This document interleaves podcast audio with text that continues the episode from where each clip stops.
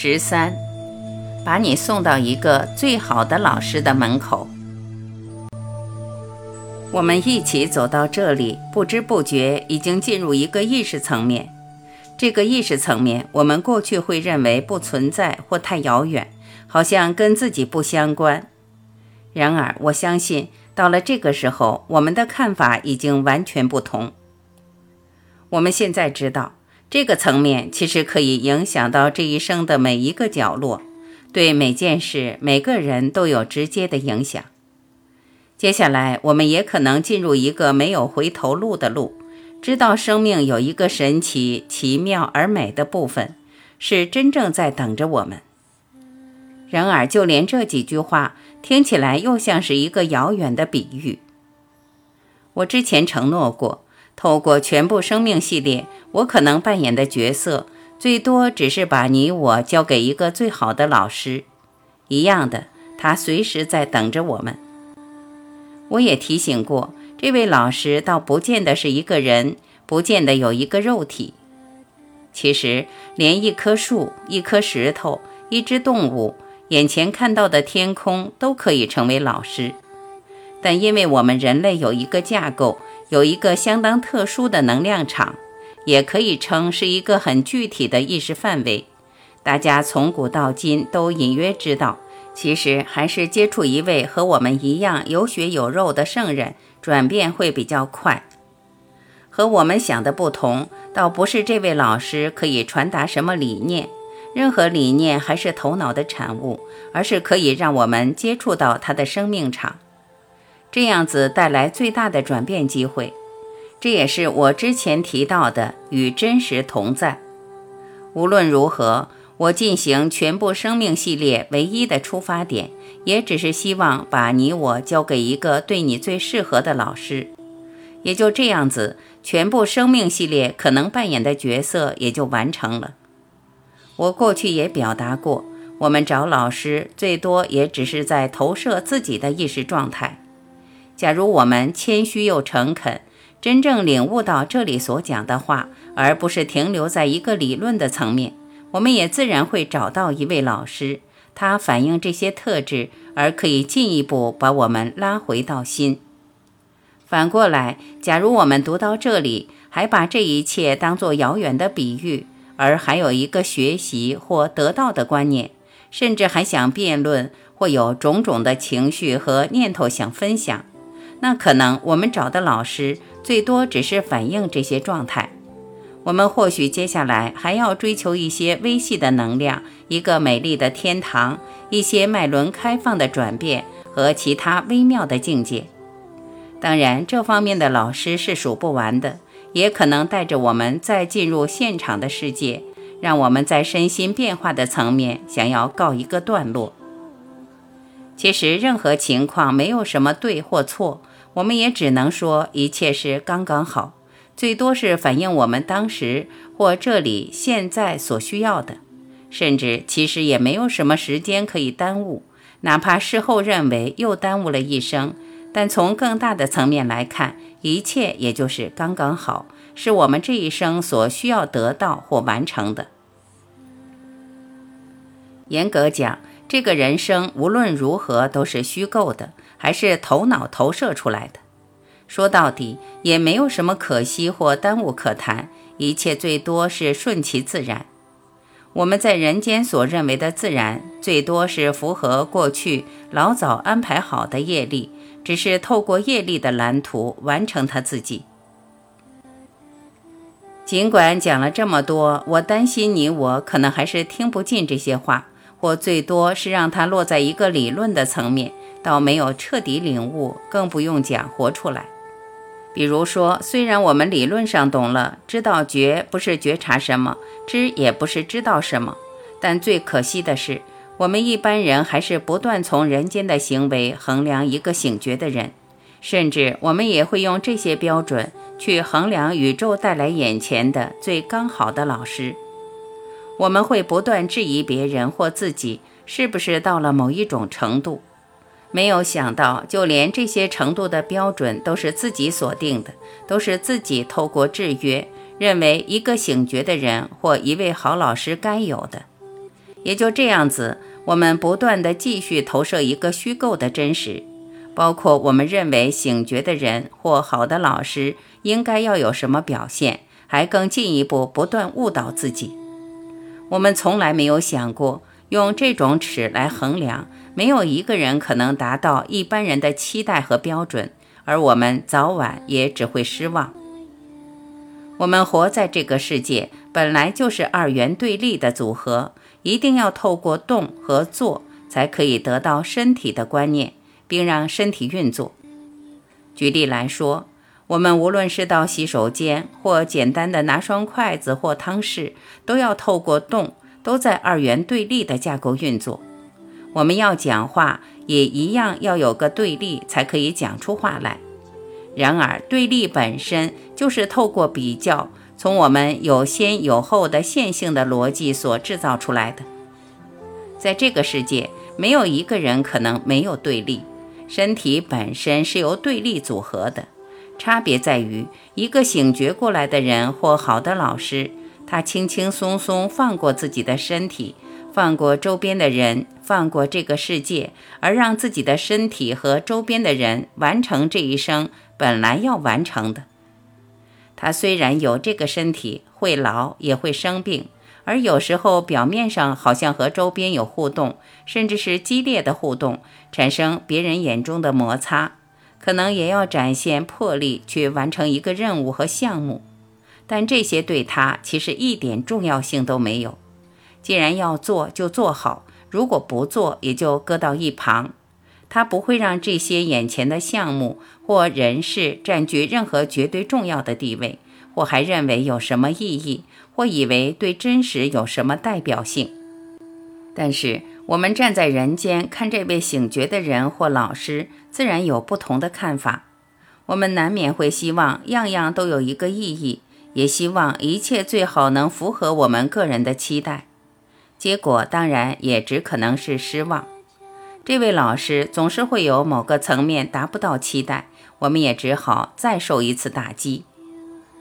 我认为这种衡量的心态最严重的是会让我们催眠误导自己。只要我们认为一个人醒觉，就非要去了解他的一切经过，想知道他的行为或他怎么做，就好像认为透过他的做，我们可以衡量出他的在。这是不可能的。其实醒觉不醒觉，跟我们在这个世界所做的一点关系都没有。醒觉本来就是一个意识的状态，是我们本来就有的。然而，我们活在这个世界，是透过摩擦才可以生存。醒觉和这个世界可以说完全不相关，也可以说一点都没有冲突。醒觉最多只是反映我们本来就有的状态。这个状态只是我们自己不知道，而它跟我们这个世界一点都不相关。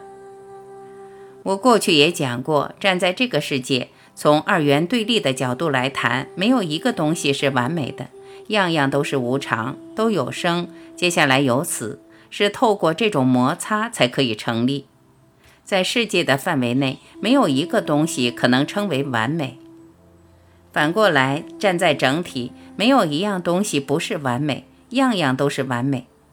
比较正确的表达是，样样最多是一个影子，最多是一弹指就过去了，跟完美不完美一点都不相关，对整体没有任何代表性，最多只是反射它自己。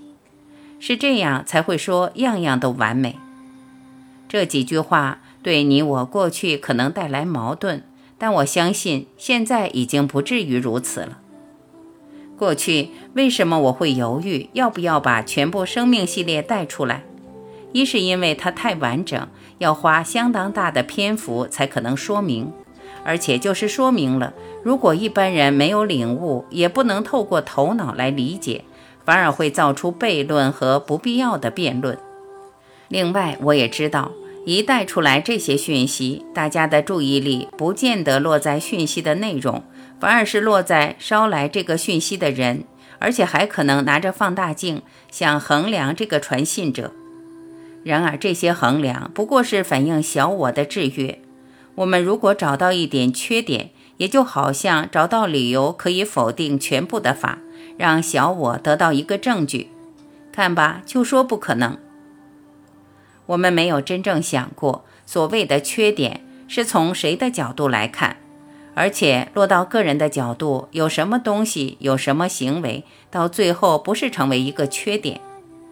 我们没有仔细想过，每一个人的习惯和文化背景不同，我们所认为的缺点，全部都是小我在讲话，而且这个人间全部是在摩擦和对立中，透过缺点组合的。站在人间的角度，我也只能再强调一次：没有一个不是缺点。也就这样子，我们把圣人从古至今留下来的话轻易的全盘否定，认为全部不过只是比喻。这样做最终损失的还只是自己。但是我想你也老早知道，就连这么说一样，又只是比喻。并不是真的有一个人在损失，也没有什么东西可以损失。这些观念还是头脑制造出来的。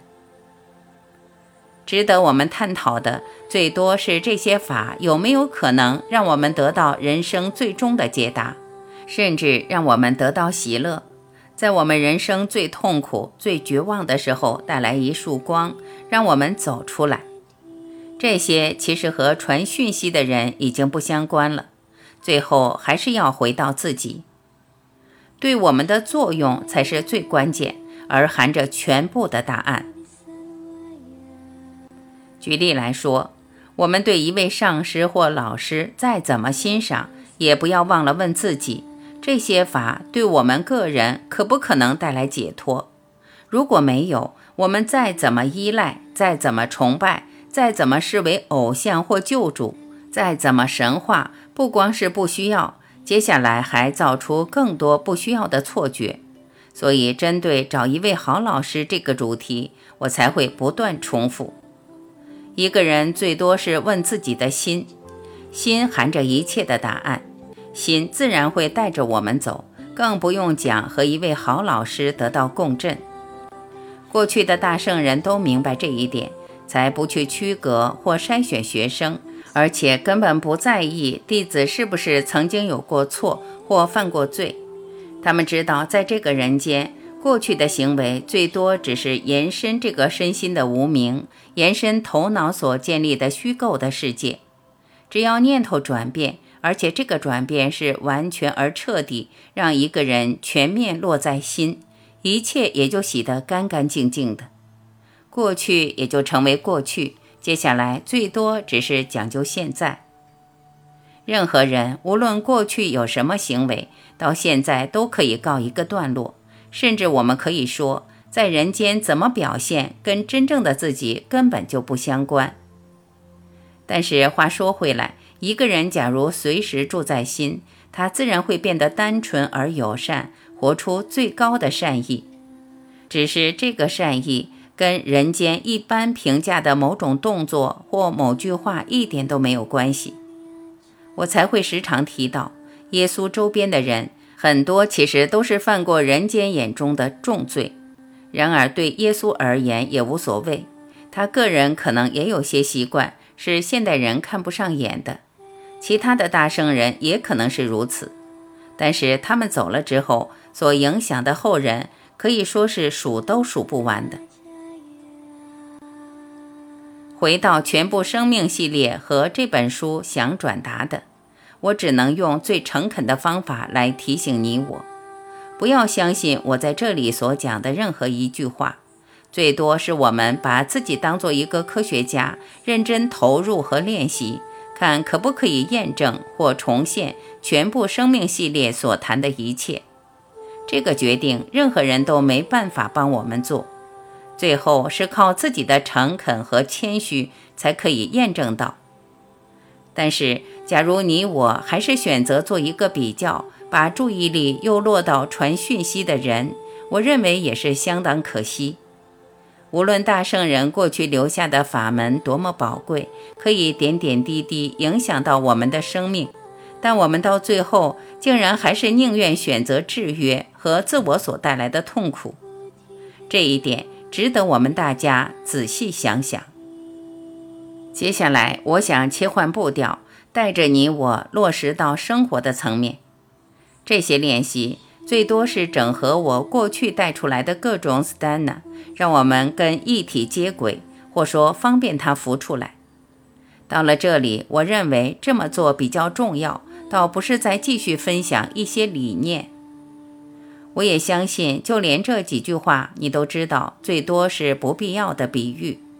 我们如果真正领悟到，自然会发现，没有什么东西可以让我们跟自己本来就有的本质接轨，更不用讲还有什么练习可以让本来就有的一体浮出来。这一切就好像一个人在海里面，还不断的想要找到海。我过去才会说，我们想找的，我们自己就是它。我相信到现在，对你而言，这几句话可能已经火起来了，倒不光是一个概念而已。